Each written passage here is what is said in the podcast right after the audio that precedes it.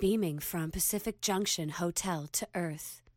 Yo, welcome to my summer lair. I'm your host, Sammy Younan, and I'm here today in Long Island talking to photographer Jamel Shabazz. Thank you for taking some time and uh, hanging out with me. No problem. Thank you for having an interest in my work.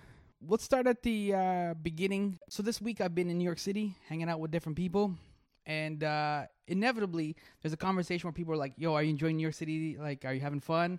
And when I say yeah, I'm enjoying it, people are always like, "Oh man, you should be back here when this era or this year or this decade with New York City, when uh, there was a lot of cool venues and there was a lot of cool music, or when hip hop was good in the early 2000s." So the New York City like we see now today, uh, do you miss it from the New York City that you see in your photos?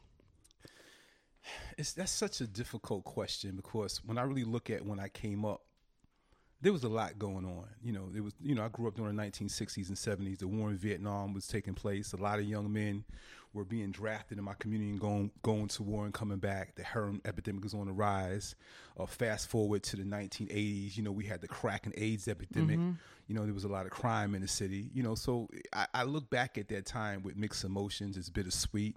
I appreciate the vibration that was there, the, the, the unity that we had. The music was fantastic back then, from the '60s, the '70s, the '80s on. The block parties, the, the block parties, the fun that we had, and then crack came and changed everything. So you know, I'm always uh, caught in between when it comes down to making a comparison between the old and new. Mm-hmm. What I find now in in this New York is I don't know. It's just it's just different. I think social media and technology has changed things a lot too. Because when I came up, we communicated with each other more. You know, we didn't have the cell phones. We you know we uh, we talked to each other more. You could walk down the street and see somebody and greet them and get a greeting back. Mm-hmm. And I don't find that today. So I miss that part of it. The ability to communicate with people. You know, now everyone has a headphone. Everyone is distracted. Back then, those distractions weren't there. You're talking about an actual community Yes. Not just strangers who live with each other in, yes. a, in a neighborhood. It could have been strangers. You walk down the street, you know, you saw somebody, you, you know, in, in a lot of cases you spoke and you got a response back. Now you, you can't do that. So I really missed that part in New York. I,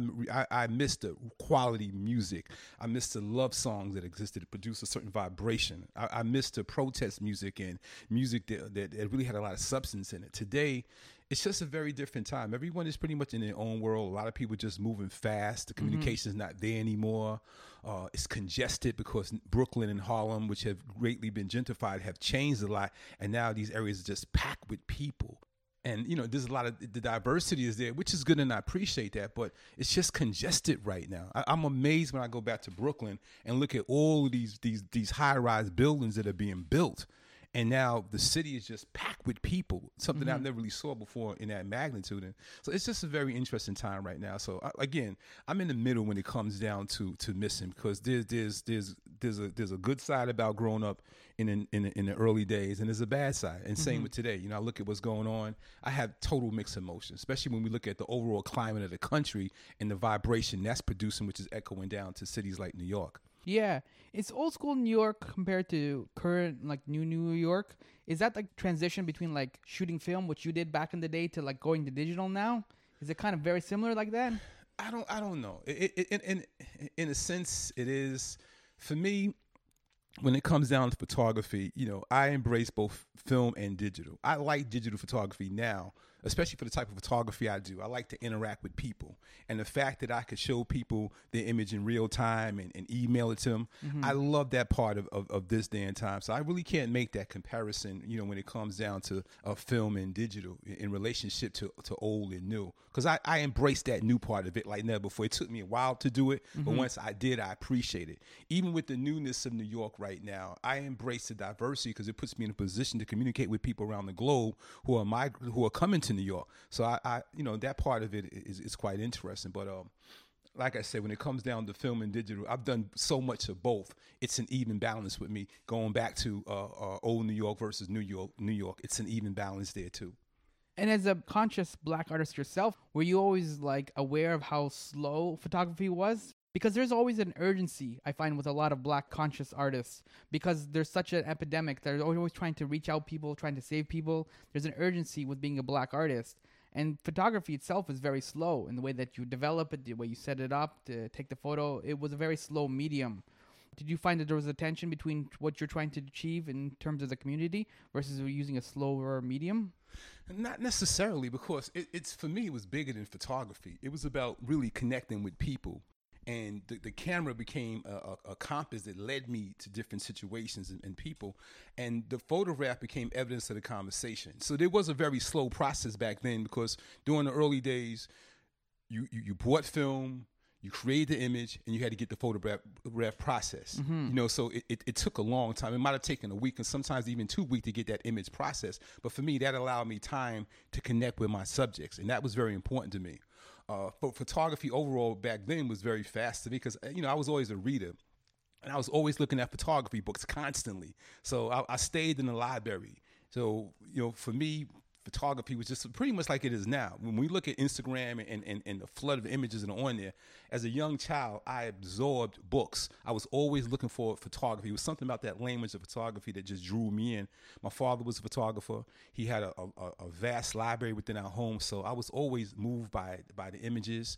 And at the same time, he taught me how to develop. So I, I developed an appreciation early on for that slow process of creating an image. You know, to really absorb the essence of photography and what it is to create images and, and, and its meaning, and and, and the, um, the just the time necessary to, to to to from the moment you put the film in the camera to the time you press the shutter speed, the time that you saw that image come out, you know, in, in the developer, you know, you you learn to really appreciate time and memory. Mm-hmm. And speaking of like time and memory, like you're known for documenting a, a, period of time before crack, before AIDS, especially in, in New York City. Is there a difference between memories and history? especially when it comes to photography? I think it's really one and the same. Memory and history are, are, are, are identical to me, you know, mm-hmm. especially when I get the feedback from my subjects and what it means to them. Uh, when they look at my photographs, they have both. They have a historic record of a time, mm-hmm. and and and it, it, brings back memories of that time at the same time. So I look at them really being one and the same. Uh, memory and history are, are, are one and the same. They are both equally as valuable. And you talked a little bit about your dad um, being a photographer. In photography, there's that idiom, right, where you have to follow the light. Yes. So, how has like following the light helped you to discover your light and your career? Oh man, uh, photography. You know, going back to the, the camera itself, I look at the camera as a compass. And once I started to appreciate the science of photography, image making, mm-hmm. uh, it put me on a particular path that led me to to to to, to light to let it led me to a place where I was able to connect with people all over the globe based off this language of photography. Mm-hmm. So unbeknownst to me at the time when I picked up the camera, I didn't know that I was going to be on this path. It took me really 35 plus years to, to understand what this camera represented. It allowed me to understand that the fact that I was an alchemist and I had the ability to create, to take something out of nothing and bring it into into light. And now at this stage in my life, I'm almost 60 years old now. I've been doing this since I was 15. And it has led me to an incredible path where, especially in this day and time that we are living in, I have met people around the world under the language of photography and people who are using this craft to make the world a better place. So I feel that this path has led me to meet really good, positive people from all over like never before in my life. And I would have never imagined that when I first started because when I first saw the light and possibility, it was it was on a local level and it was it was beautiful at that point. But I would, would never have imagined that my path would lead me to the stage in my life right now where I met people from everywhere. I get emails from people from Russia, from from Korea, Japan, Central, South America, based off the language of photography. We may not speak the language, the, the, the English language, but it's through the the, the, the, the image. Mm-hmm. That language of photography has allowed me to really connect with people in a good way and build bonds and friendships to the point now that one of the greatest accomplishments of my life is, is, is, is in the making right now, where I'm curating an exhibition based off the people I met on social media you know, on this particular path. And a lot of them I've never met physically before, but through their work, I've, I've, I've learned a lot about them. And I decided to curate an exhibition here in New York called uh, Perspectives based off that. And it, what, what that means to me is that at this stage in my life, you know, I've been able to bring people together from different cultural backgrounds under that one umbrella of photography and using that voice, you know, individual voices to address issues that are very pressing right now. And that's the path that's led me on. So that has been the, the direction that all these years I've been on, trying to understand, you know, what is my purpose in life? And, uh, and I struggle with it. And now at this stage, I have total clarity. It's about coming together under that language like never before. And not only photographers, but artists in general and using the art as, as a form of, of activism to try Mm-hmm. to make this world a better place. Yeah, I know your work sometimes gets classified as like old school New York or old school hip hop and that kind of stuff, but it, it never felt like documentation. It always felt like more of a calling, Yes. right? Like just like you said, like you felt that there was a certain purpose in the way that you interacted with your subjects. It was, was more than just documenting old school uh, Kangol hats and like old school New York. It, it was, in fact, a calling. When I returned back to America uh, during the summer of 1980, after serving time in the United States military, I came back to a very changing time. It was a moment in in in, in uh, New York history where a lot of young men were dying prematurely of violence, and there's a lot of hatred in the city. And, and I realized that I needed to make a difference. You know, so I returned back to my old neighborhood, and I had my camera in tow with my chessboard. And I realized that I have to use my voice to speak to young people, to be a guide and mentor to them in a way that I wasn't really guided on my path. So that was my general concern.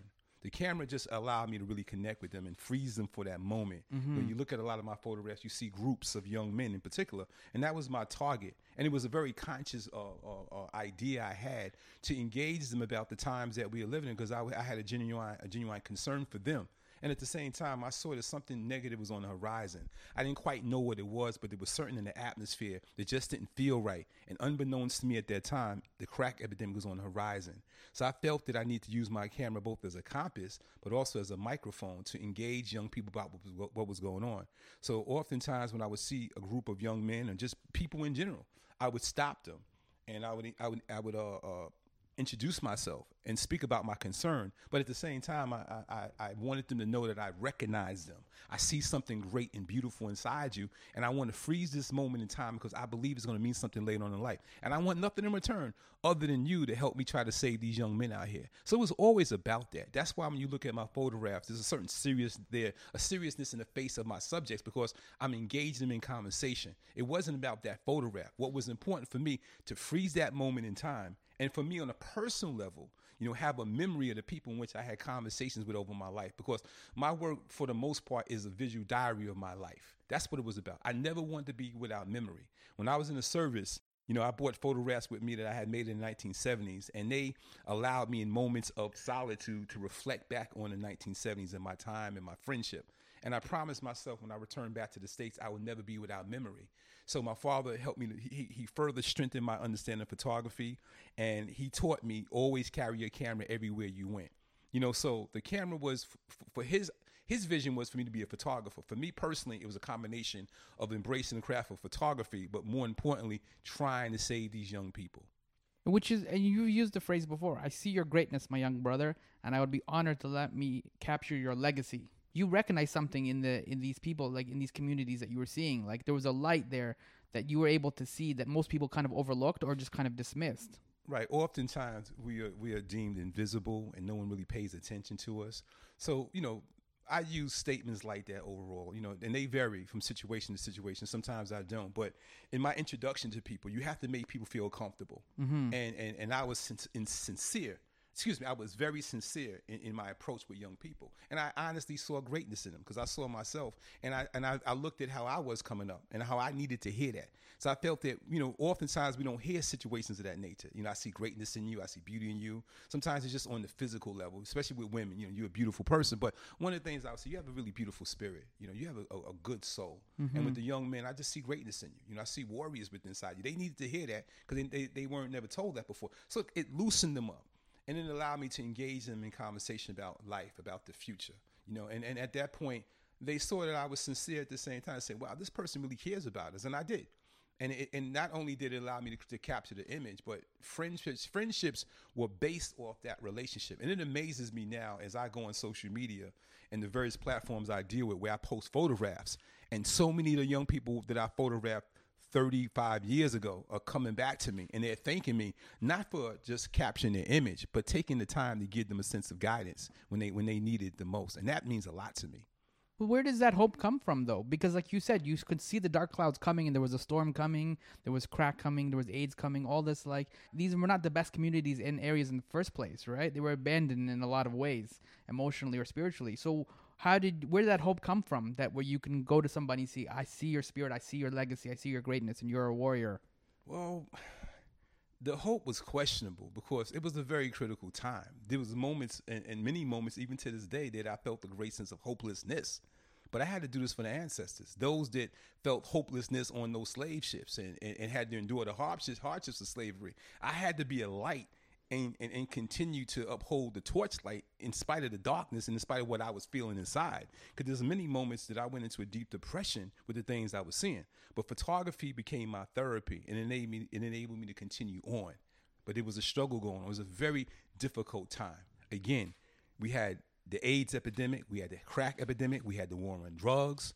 Things was tra- changing rapidly, and I had to be a soldier out there in the forefront. I couldn't sit back and not say anything. Mm-hmm. See, I drew a lot of inspiration from Harry Belafonte, and he often speaks about the role of the artist that we have to be the gatekeepers. It's voices like his that gave me an encouragement, to, an encouragement to move on. Because here you have this man who went through, you know, uh, racism during the 1940s, the 50s, the 60s. He saw it all, but despite that, he continued to stand firm on his square and, and speak about the issues that were going on. And I felt I had a responsibility to do the same thing despite what I was feeling inside. And it was a really d- difficult time, but I had to do it.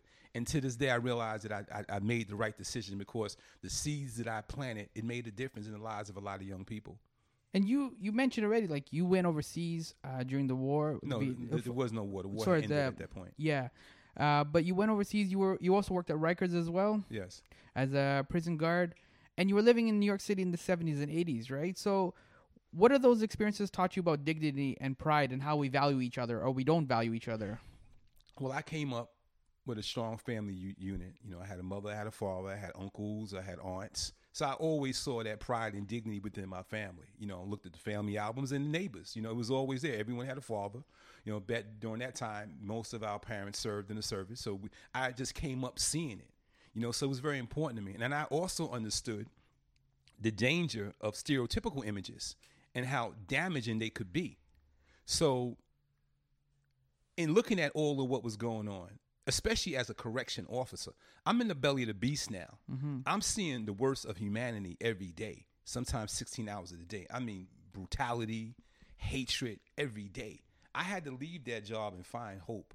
You know, I had to leave and and, and, and document beauty and culture and dignity to balance out all the negativity I was seeing during the course of my 20 years. So that was one of the motivating factors, you know, leaving that job and seeking that light, seeking a, a better place. And that allowed me to survive because, you know, working in, working on Rikers Island, it's a very, it was a very terrible time. You know, crack had just hit, uh, the prisons, the jails were being full.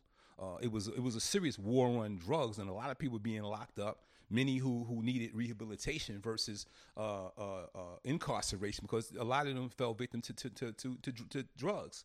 And for many of them, it was a form of therapy they needed to escape uh, the PTSD that they just suffered just just living in America. So I had to be a voice and, and and and just document that hope because I look at my work in part today more so now than ever before that it serves as a form of visual medicine. It helps to heal people because when we look at what's going on today, you know, the homelessness, the despair, the hatred, uh, the various epidemics that we are dealing with, when people look at my work, they see a sense of joy and it makes them feel good. When I post a photograph on Instagram and a person tells me that your photograph made my day, it made me smile, it made my heart smile, it lets me know that I'm doing my job and it allows me to understand the magnitude of the work and the fact that it's really a form of visual medicine. What really touches my heart is when young people write me who tell me I have photographs of their parents who are no longer here and how that makes them feel special. That they never saw a photograph of their father before like what I have, and when they saw it, it gave them a sense of closure. You're talking about almost like that classic uh, metaphor analogy of like the rose that grows in through the concrete, Yes. right? Because that's what you're looking for. You're looking for that rose Always. in the the concrete, and that must right. be really difficult to see. Or is it something that you've kind of now trained and are able to kind of identify a lot more quickly? No, it's really not difficult. It's something about photography for me. I think that when I bring the uh, camera to my eye, you know, my third eye is open and I'm seeing things a lot of people may not see. And it's something that photographers can identify with. I'm always looking for the light. I'm always looking for possibility, you know, constantly. I'm like a fisherman when I travel out. You know, I'm always uh, uh, in, in search of life. So it's there. Everywhere I go, I can walk out my door, it's there. And there's something about having a camera that allows me to just see it. Because again, that camera is like a magnet, a a compass that brings me to people. So whenever I step out my door, it's always there. Every single day, I'm finding hope and possibility. It could be in, in some of the strangest places, but it's always there. So I'm never without a subject matter. So that that rose that grows in the concrete, is, uh, con- concrete, it's always around me. It's just a matter of just being able to see it with your third eye. Mm-hmm. And just to kind of go back to these communities, you felt a sense of ownership. Like there's classic Marvel superheroes like Daredevil's in Hell's Kitchen, Luke Cage's in Harlem.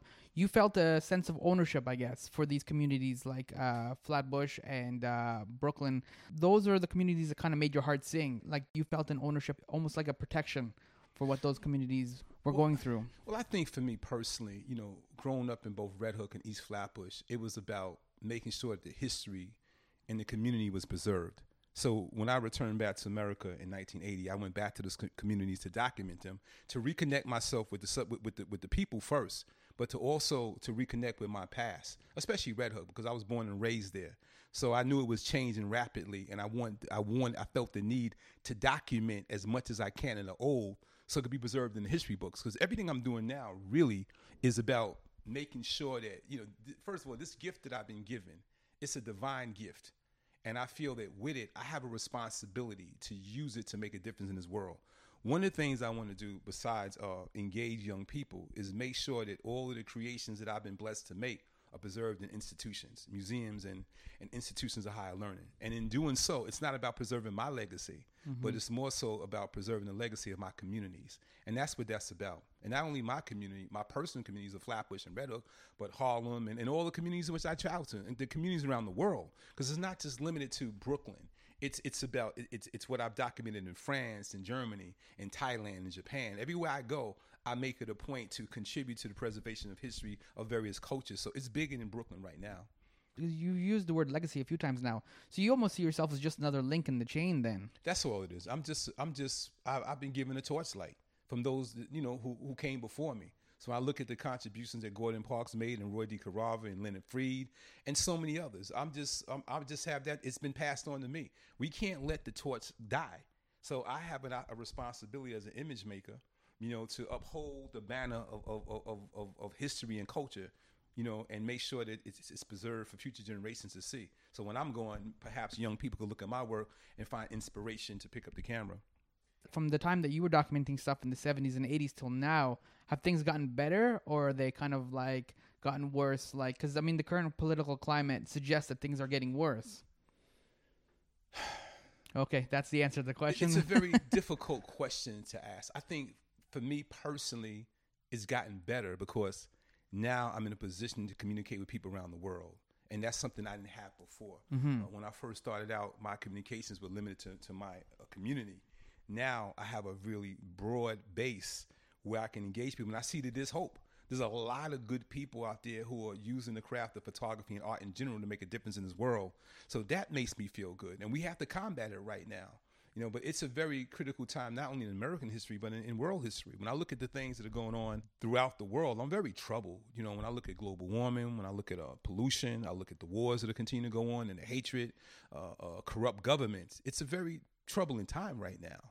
So um, uh, I, I, went someplace else with it you know but i just feel that again i have to uh, do the best I can to make a difference in the world. And I think that this it's a good time for me because back in the days when I first started out, I would walk around looking to connect with people on the street corner and people I didn't know, strangers. Today I could do it on Instagram. You know, mm-hmm. I could mm-hmm. post a photograph and now I could have people, for the lack of a better word, follow me. And in, in that following, I'm able to develop a friendship with you. And we could find we could meet on a common ground about different things that are going around the world. I could showcase images that touch your heart and propel you and propel you into motion to want to make the world a better place. That means a lot to me back in the days, like I said, I, I sort people out. You know, I was always walking around the city looking to engage people about different things that was going on. And it wasn't always easy. But now, despite the distractions that we have in walking on the street, by me just being home and on my phone, I could post a picture that could touch somebody, you know, throughout the four corners of the planet and we could have a conversation. And I like that. So when I look at things on that level, things have gotten better. Mm-hmm. But when I look at things on a real realistic level, especially with the current president of this country and the things that he's saying, I'm very concerned about that. So you you almost view hope as like a lit candle, and if a strong wind comes along, it's yeah. it's potential to be snuffed out, and then you have to reignite it again. That's a good way of looking at it. And I and I do, and I feel that we have to keep that flame going. In order to keep that flame going, we got to give everyone candles.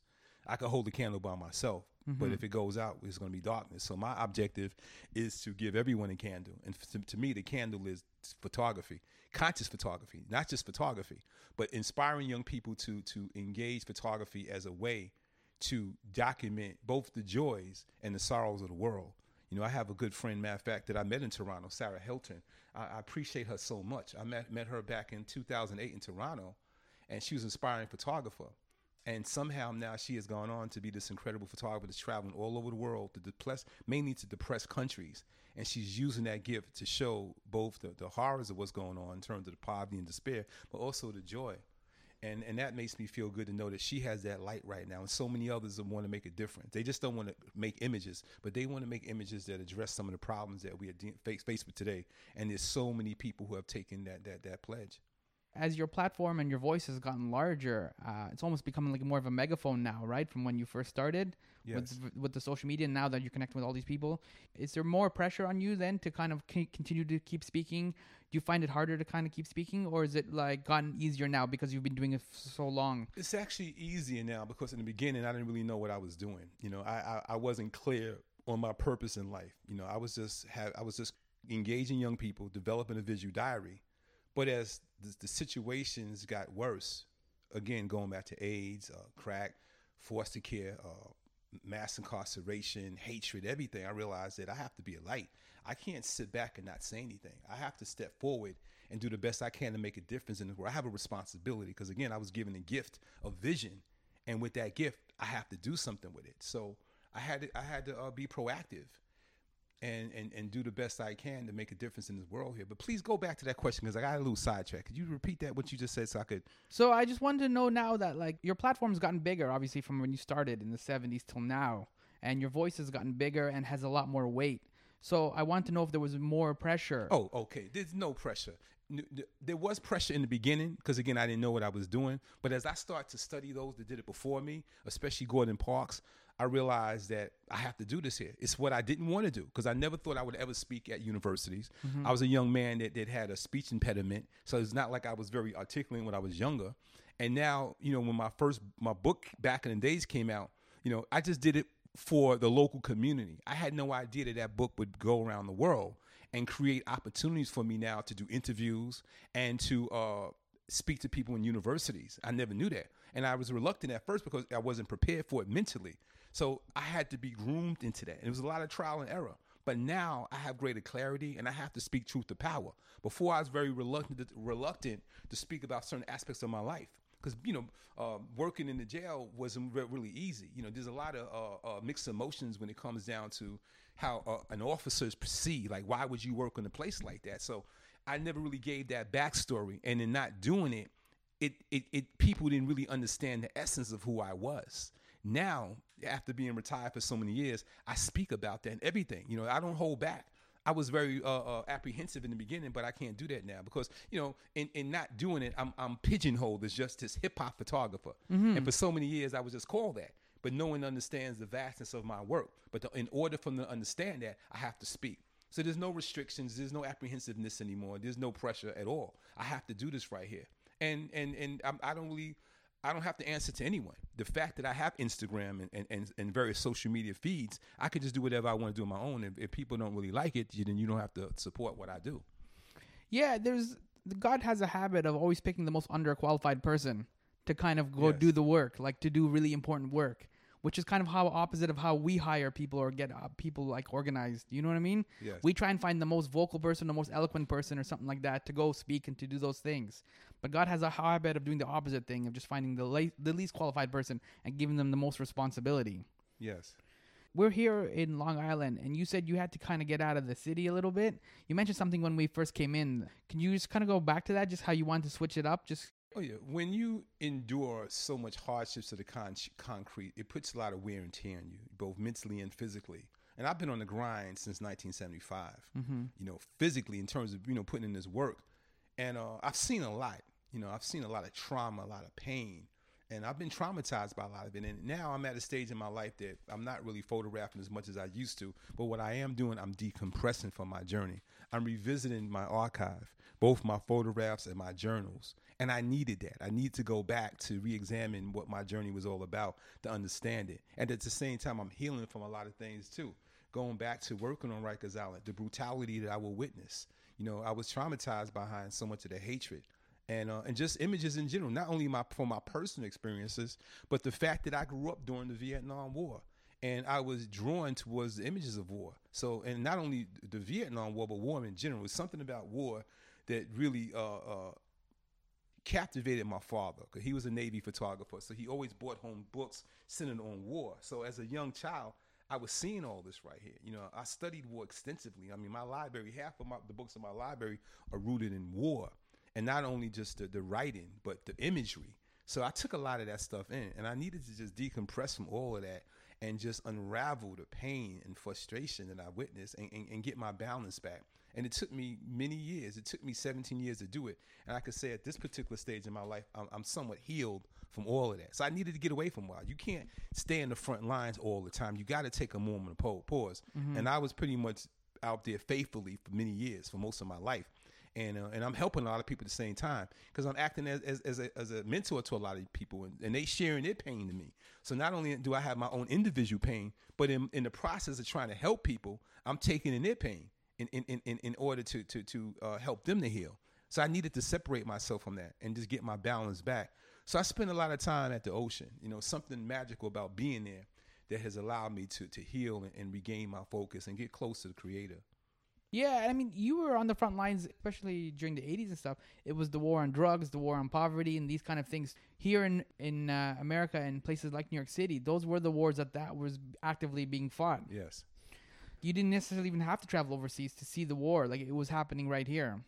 That's right, and and I saw it in real time. You know, when crack hit in 1983, that's when I first became a correction officer. So I was there for ground 0 mm-hmm. And what was very uh, uh, traumatizing for me was seeing people from my community who fell victim to it. Good people, individuals that had good jobs and they were they were they were moving up in society.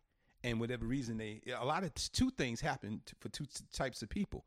Some individuals fell victim by smoking crack, and it was their way of escaping whatever pain and trauma they went through. So they fell victim and they got addicted. And on the other hand, you had young men and women that saw the profit in selling drugs, selling crack in particular, and they started selling it. So now in jail, I'm seeing both sides.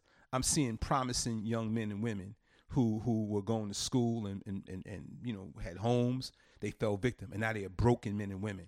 And on the other hand, I saw young men that that want to uh, experience American dream, and for a moment they might have had the nice car and the women in the, in the jury, and now they got busted, and now they're being faced with 25 to life.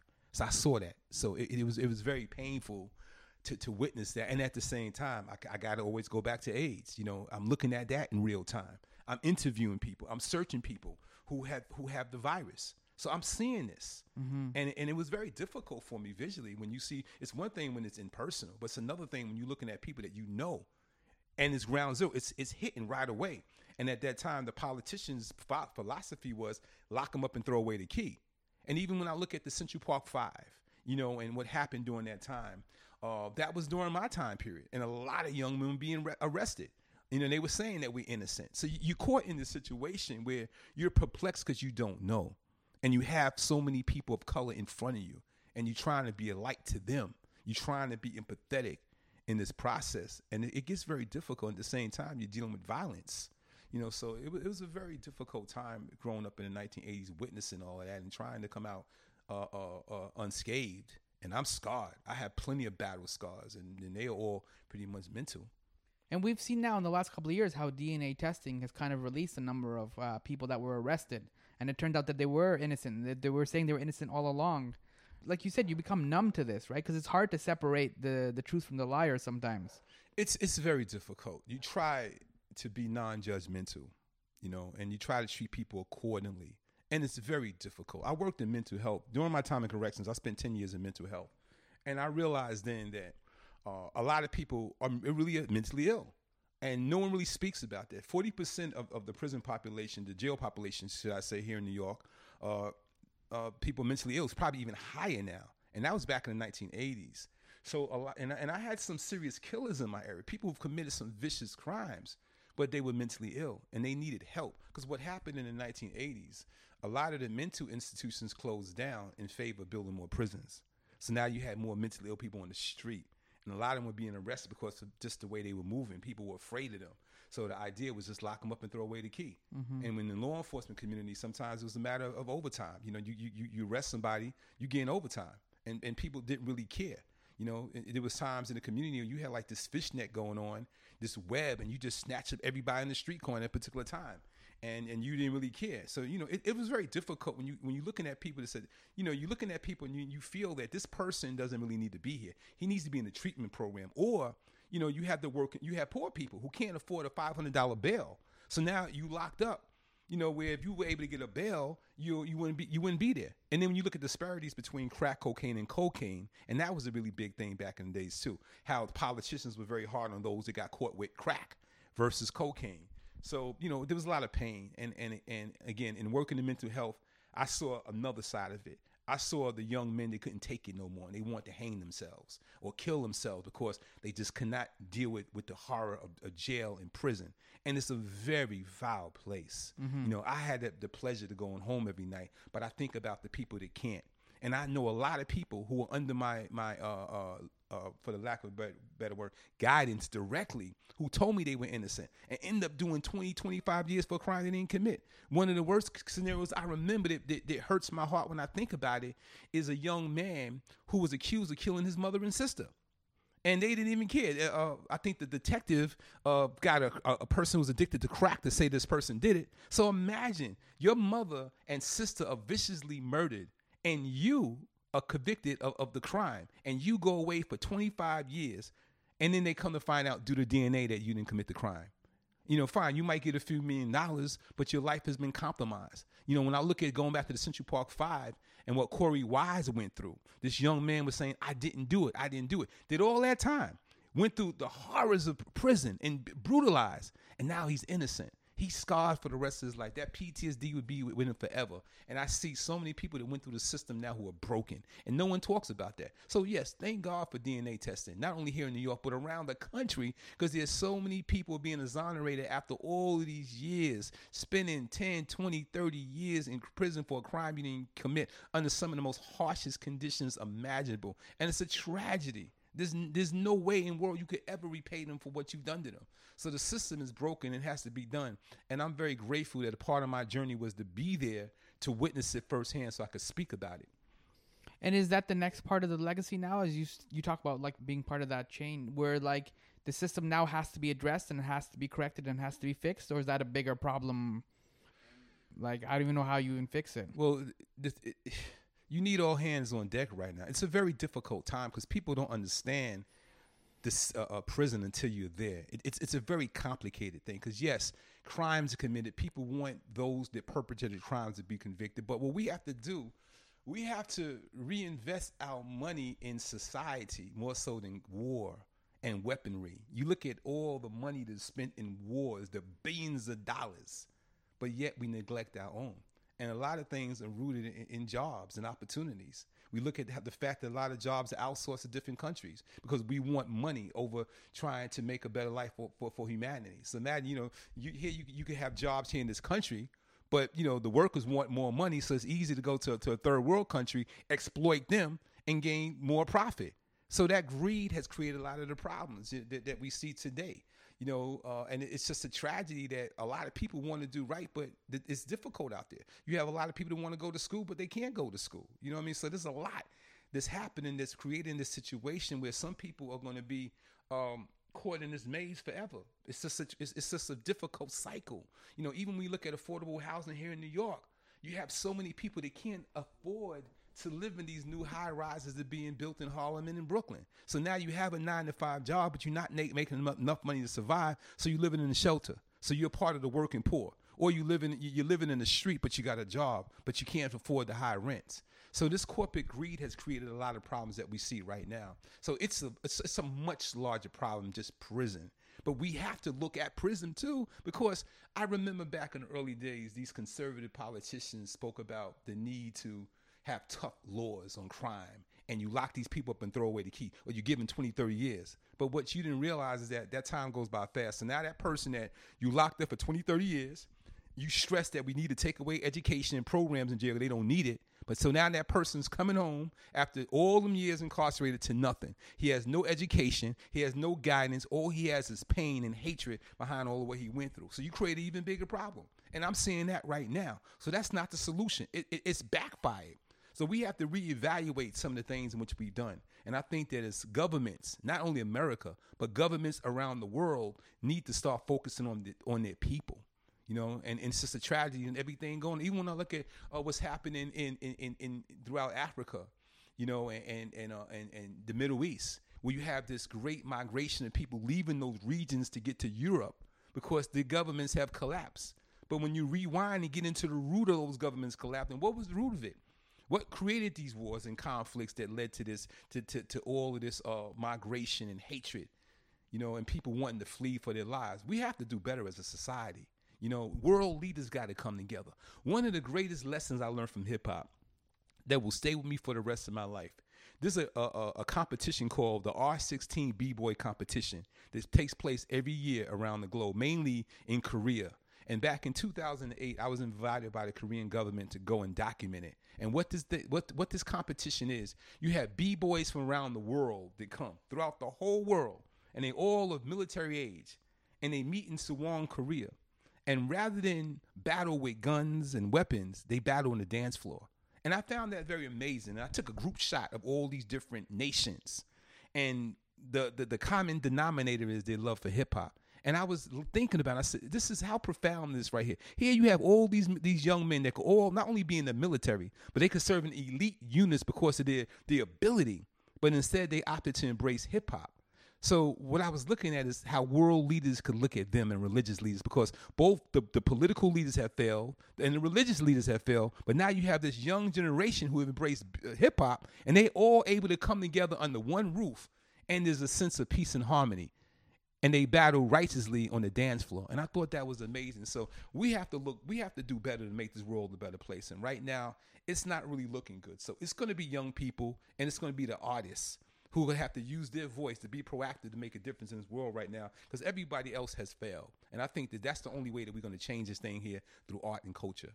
Have you been surprised or impressed at how hip hop has evolved? And like like you said, it, you've gone all over the world uh, based on your photography, and hip hop has done the same thing. It's now a universal language as well now. Yeah, no doubt about it. When I first when when hip, when I was first introduced to hip hop back in the 1970s, 1975 it wasn't even called hip hop. We called it dropping science, and it was something hmm. local where you got on the mic and you said things that were relevant to a beat.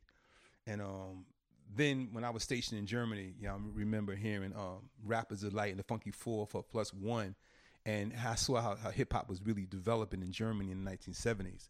And I said, this is a serious movement right here. You know, it's it's it's bigger than New York. Because one thing about the military, you have people from all over the country, you know, who who are on, who are in the army, the armed forces and I saw how it was played out in the clubs and how everybody gravitated to, to it, especially Rappers Delight when it first came. It was just phenomenal. And then, you know, fast forward 2008, going back to uh, Suwon, Korea, and how I'm looking at b-boys from all over the world who love hip hop.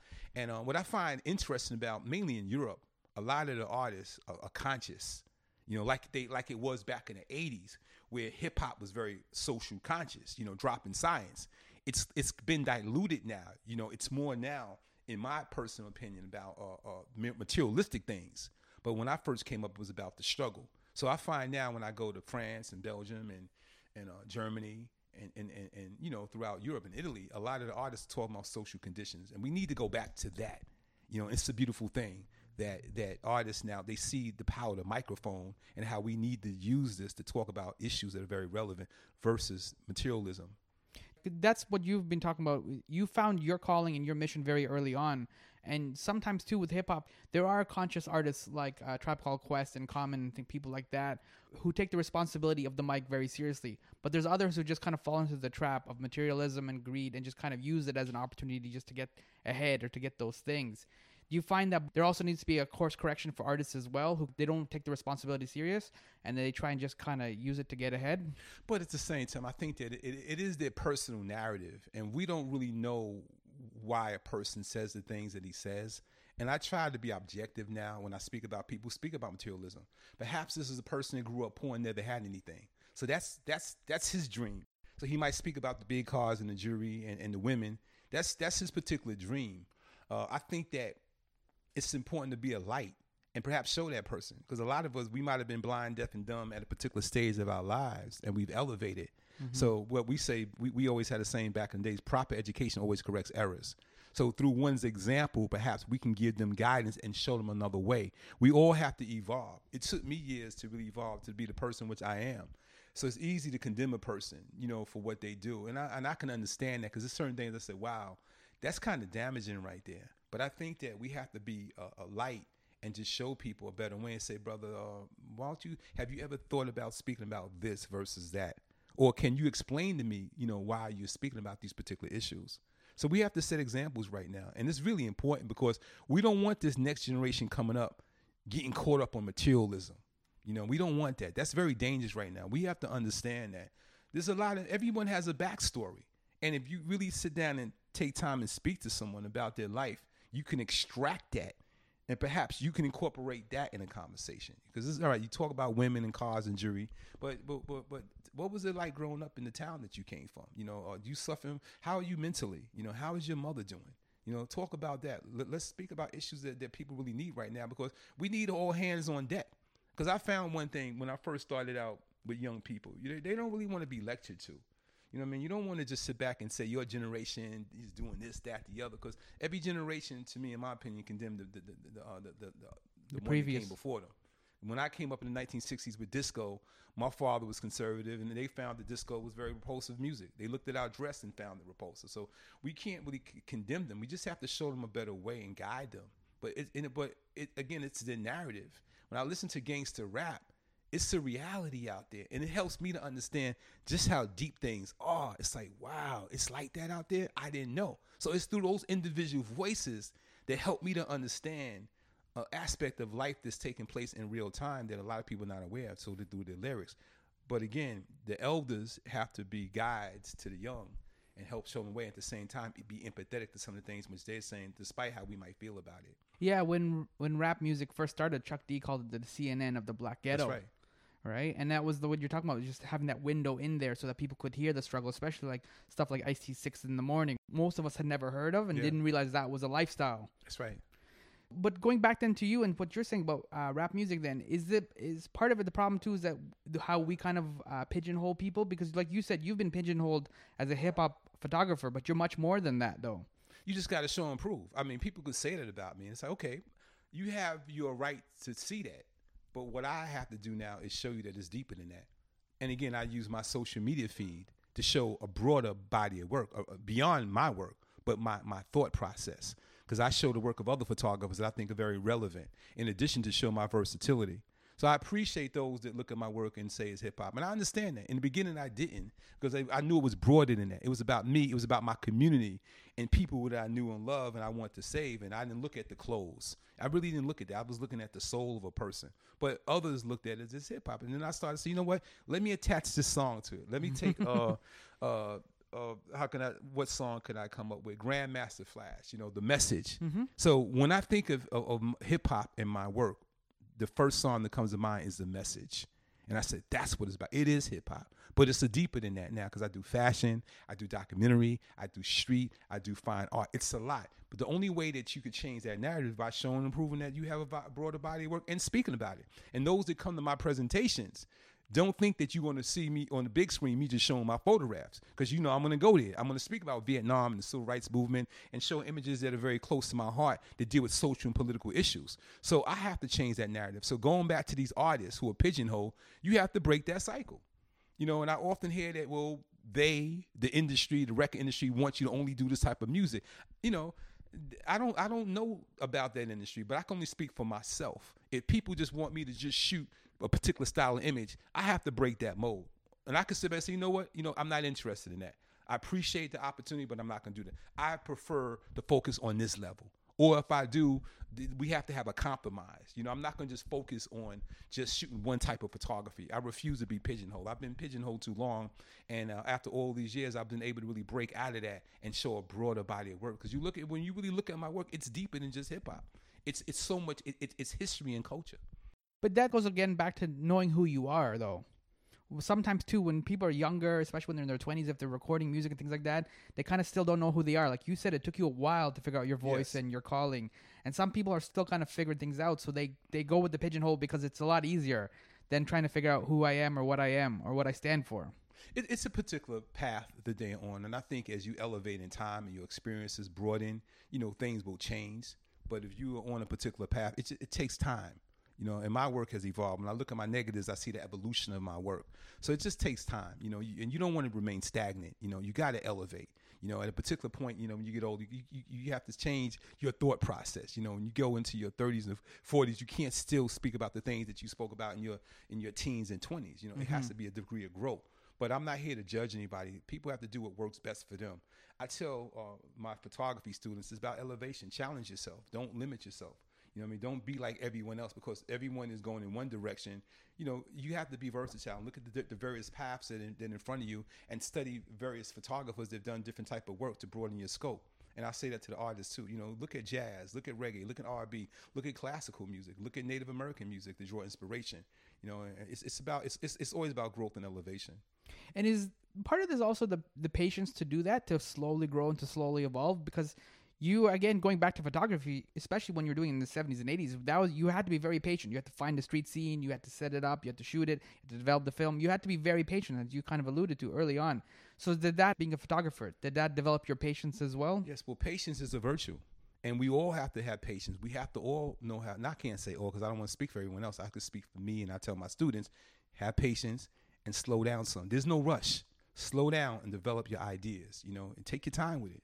We we live in a society now where everything is rushing. You know, everything is this instant gratification. We want everything so fast right now. Microwave popcorn. Yeah, exactly. So you have to take a moment to kind of like just chill a little bit. And and I think that you know, and I was one that was constantly moving. You know, I, I produced like nine books, and if I slowed down, I might only had three books, and they would have been what I wanted. But I felt that I had to keep popping books out every other year, and it was it was to, to uh, my dissatisfaction. So I think that in retrospect, it's just good to slow down and just take your time and just analyze. Take a moment to pause, meditate. You know, take some time for yourself. A lot of times we don't have that. You know, first time in my life, you know, this year I have a lot of time to be by myself and think. I did it in the military, which helped me to really develop a lot of a lot of my visions that I have today. But uh, now I spend a lot of time by myself. You know what I mean? I believe in taking a day out the week and no electronics, turn off everything, and just go back to nature and meditate. And in my meditation, I'm able to get my balance back and I develop an appreciation for uh, the, the simple things in life. Because we get so caught up in, in our in, in technology, we got to always be on our phone. So imagine you take one day out the week and just turn off the phone, and you're not communicating with nobody. You may be just taking time now to write and meditate and that gives you your sense of balance. So I encourage a lot of people to just take that moment of pause. You, we need that moment. We can't just go 24 7. You burn yourself out. When I start embracing a day off, some might call the Sabbath, it's changed my life, and it's been it's given me time to reflect and revig- reinvigorate, my, you know, my, my mind, body, and soul. Yeah, because you you seem almost hungrier now than when you were younger. Is that accurate? Like hungry for change, hungry for passion, like hunger for hope. Well, the clock is ticking right now, and I'm looking at a lot of things that happen around me. You know, I'm now an elder. You know, a lot of those that came before me are, are aging out, and and and I feel that, that now I'm placed in a position. It's my turn right now. So I, I do have a, a, a, and it's not that I'm hungry. I have a desire to feed people. I'm eating. You know, my appetite. I have a good appetite, uh, and I, and I'm full on a regular. But I'm concerned with trying to feed the passion of other people right now. That means more to me than anything right now. You know, we had a saying back in the 1970s, and I hold it dear to my heart now. I want for my brothers, I want for myself. So this thing's not about me. It's about trying to empower other people because I've been eating good for most of my life.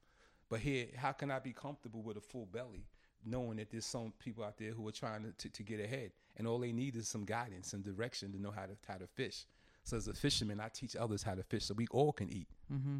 All right, that's a positive note. We got to end it there. Okay. Where can people find you online with all the socials and your Instagram? Well, basically, I think that the, the place that's uh, really I, I, I like to call this my home is my Instagram feed right now. Just simple at Jamel Shabazz. It's all there. Go back to my earlier posts. I have a website that needs to be uh, uh, hooked up a little bit, but nevertheless, you can go to uh, www.jamelshabazz.com and look some of my work. But again, the IG page is it. and you mentioned that you have an exhibit coming up. Yes, I'm curating an exhibition at Photoville uh, September 15 called Perspectives. And uh, that's going to be a, a, group show of, of, of, 12 photographers that I met throughout the, the world who I'm bringing together, you know, to showcase their work at Photoville for about two weeks. All right, we can look forward to that. Thank you, Jamel, so much for like taking the time and hanging out and like uh, dropping the wisdom and the knowledge. So I appreciate it. And thank you so much for coming. And I appreciate all the important work that you're doing. Continue on, and I wish you all the very best in all of your endeavors. Thank you. You're welcome. Thank you, Jamel Shabazz. My name is Sam Younan, and this has been My Summer Lair on location in Long Island. This was a rare and wonderful treat. Jamal not only opened his home to us, but also willingly shared his work during our time together. I'm always torn between Bob Dylan's edict Let the Work Speak for Itself and classic DVD commentaries. Do you want to enjoy the magic trick? Or do you really want to know how it's done? Henry Vanderspeck, a fresh-tastic street photographer, joined me on this escapade. For more on his work, you should check out culturesnap.ca. If you dig the characters in Jamel's work, you'll appreciate the characters in Henry's work. Cheers and tears can be directed to my pal Sammy on Twitter, Facebook, Instagram. That's my pal Sammy. Thank you so much for taking the time to listen. Now, go outside and shoot something with your camera. Tell us a story.